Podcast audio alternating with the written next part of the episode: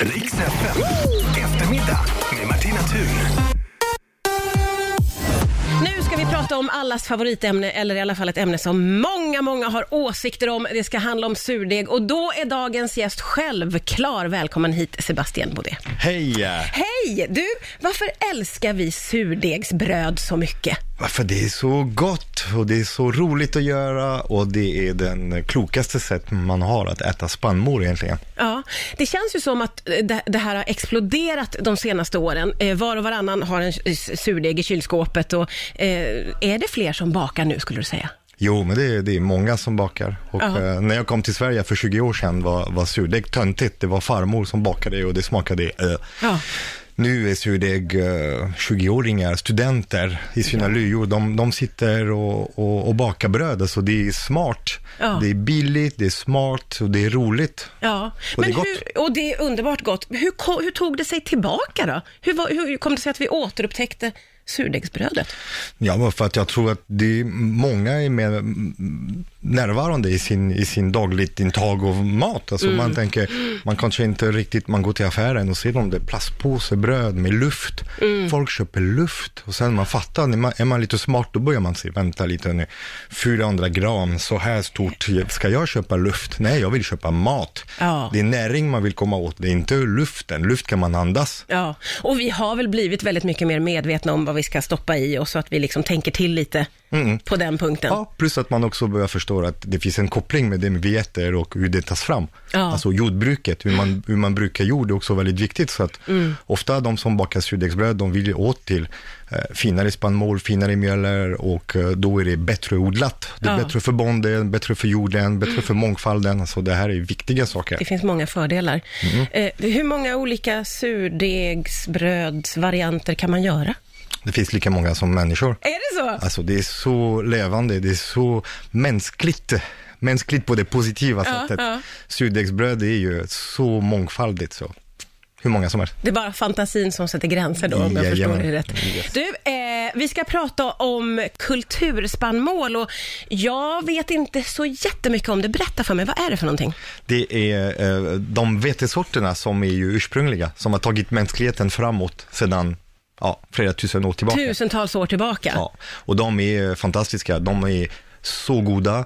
De är starkare i fält, de är bättre för mångfald och sen man odlar dem ekologiskt också så att man har en helt annan sätt att, eh, med växtföljden och hur man, hur man hanterar jorden. Ja. Det är fokus på jordhälsa, de är väldigt öga, de har djupa rötter, de hämtar näring djupt, de behöver inte spraya med massa skit.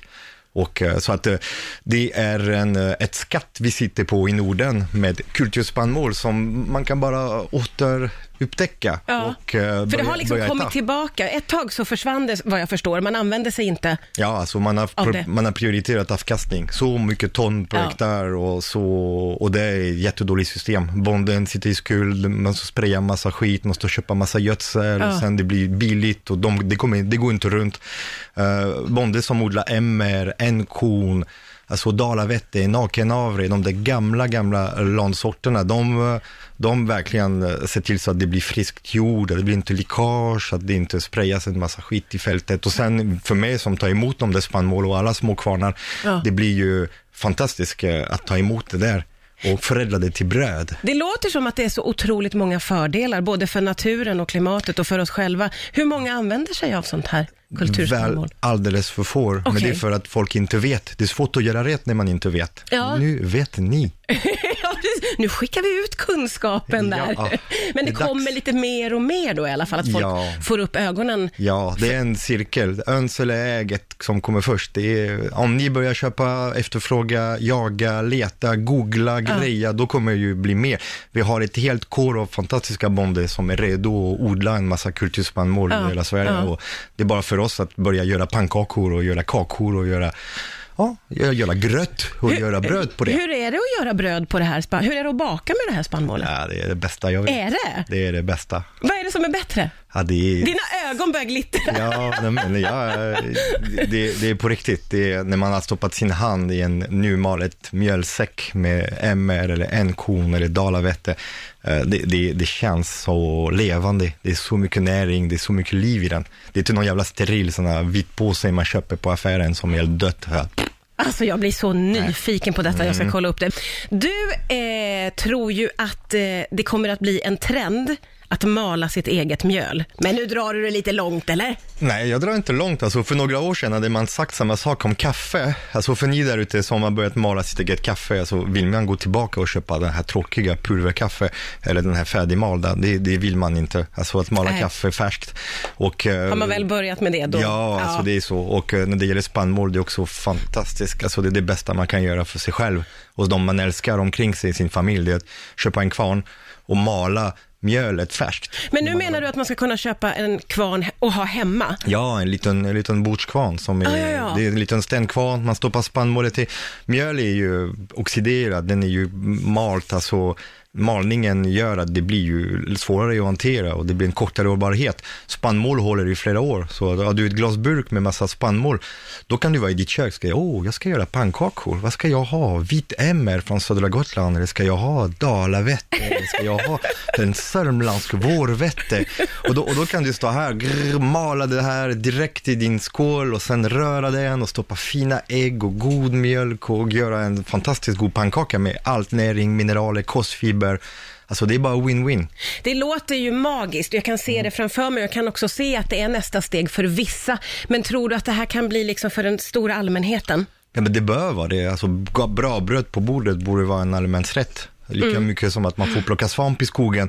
Alltså bröd, det, det är så mycket snobberi som blir kring mat. Ja. Och när det gäller naturvin och kanske ekologiskt kött. Och då, då blir man, men alltså bröd, det är, ju- mjöl, det är så billigt. Alltså spannmål är ju en billig vara. Alla har ju har tillgång till, till, till det. Och då kan man eh, Alltså, det, det, för mig, jag tror inte att det är någon, det är någon klassfråga heller. Alltså, är man, eh, har man lite tid på sig, tio minuter, man eh, ger sig in där. Man kan komma förbi mitt bageri, det finns alltid surdeg där, man kan få surdeg. Oj. Och då, du får en liten surdeg och då kan du komma igång och eh, det finns kurser på nätet, Ja. det finns ju tutorial på YouTube, på olika kanaler, det finns hur mycket, och det är lätt, lätt, lätt, det är, som, eh, det är så enkelt. För en del är ju lite rädda för det här med surdeg, att det ska vara krångligt. Men du menar att det är det inte? Nej, men det är inte krångligt. Alltså, det är bara att det, det, det är som allt. Man, när man vet, då vet man. När man Ja. inte vet, då är man vilse. Men eh, det, det är inte så svårt egentligen. Det är bara att uh, det gäller bara att ge sig i den här bakningen. Mm. Och, och, ja. Vad är ditt drömscenario för framtiden och bröd och vårt förhållande till bröd? ja, men min drömscenario, jag vet inte om jag vågar säga Jo, säg det, säg det. Ja, man skulle stänga Pågen och Fazer och alla bagerier som misshandlar spannmål i hela landet och börja öppna 6000 små bagerier överallt. Det skulle alla vinna på. På vilket sätt skulle det vara en vinst för oss menar du? Ja, det skulle bli lokalproducerade spannmål som mals på plats, äts på plats färsk. Det skulle bli människor som lever av, av mat lokalt. Den här scenario att producera allt på en plats och skicka med lastbil i plastpåsar, det, det var bra efter andra världskriget. Det har kanske räddat liv då, för det behövdes, men nu vi är 2020. Det behövs inte. Vi behöver lokal ekonomi, vi behöver bonde som kan leva av sin av sitt arbete. Och eh, små bagerier gör det mycket bättre. För vi köper lokala produkter, vi, vi, vi ger en tjänst till folket. Vi jobbar hela nätterna och står här och blandar och knådar och bakar och sprida, sprida massa goda livsmedel som, Ja. är, som är för alla. Vilket otroligt härligt drömscenario. Så roligt att du kom hit till Rix FM idag. Tack snälla Sebastian Bulli. Tack så mycket, tack.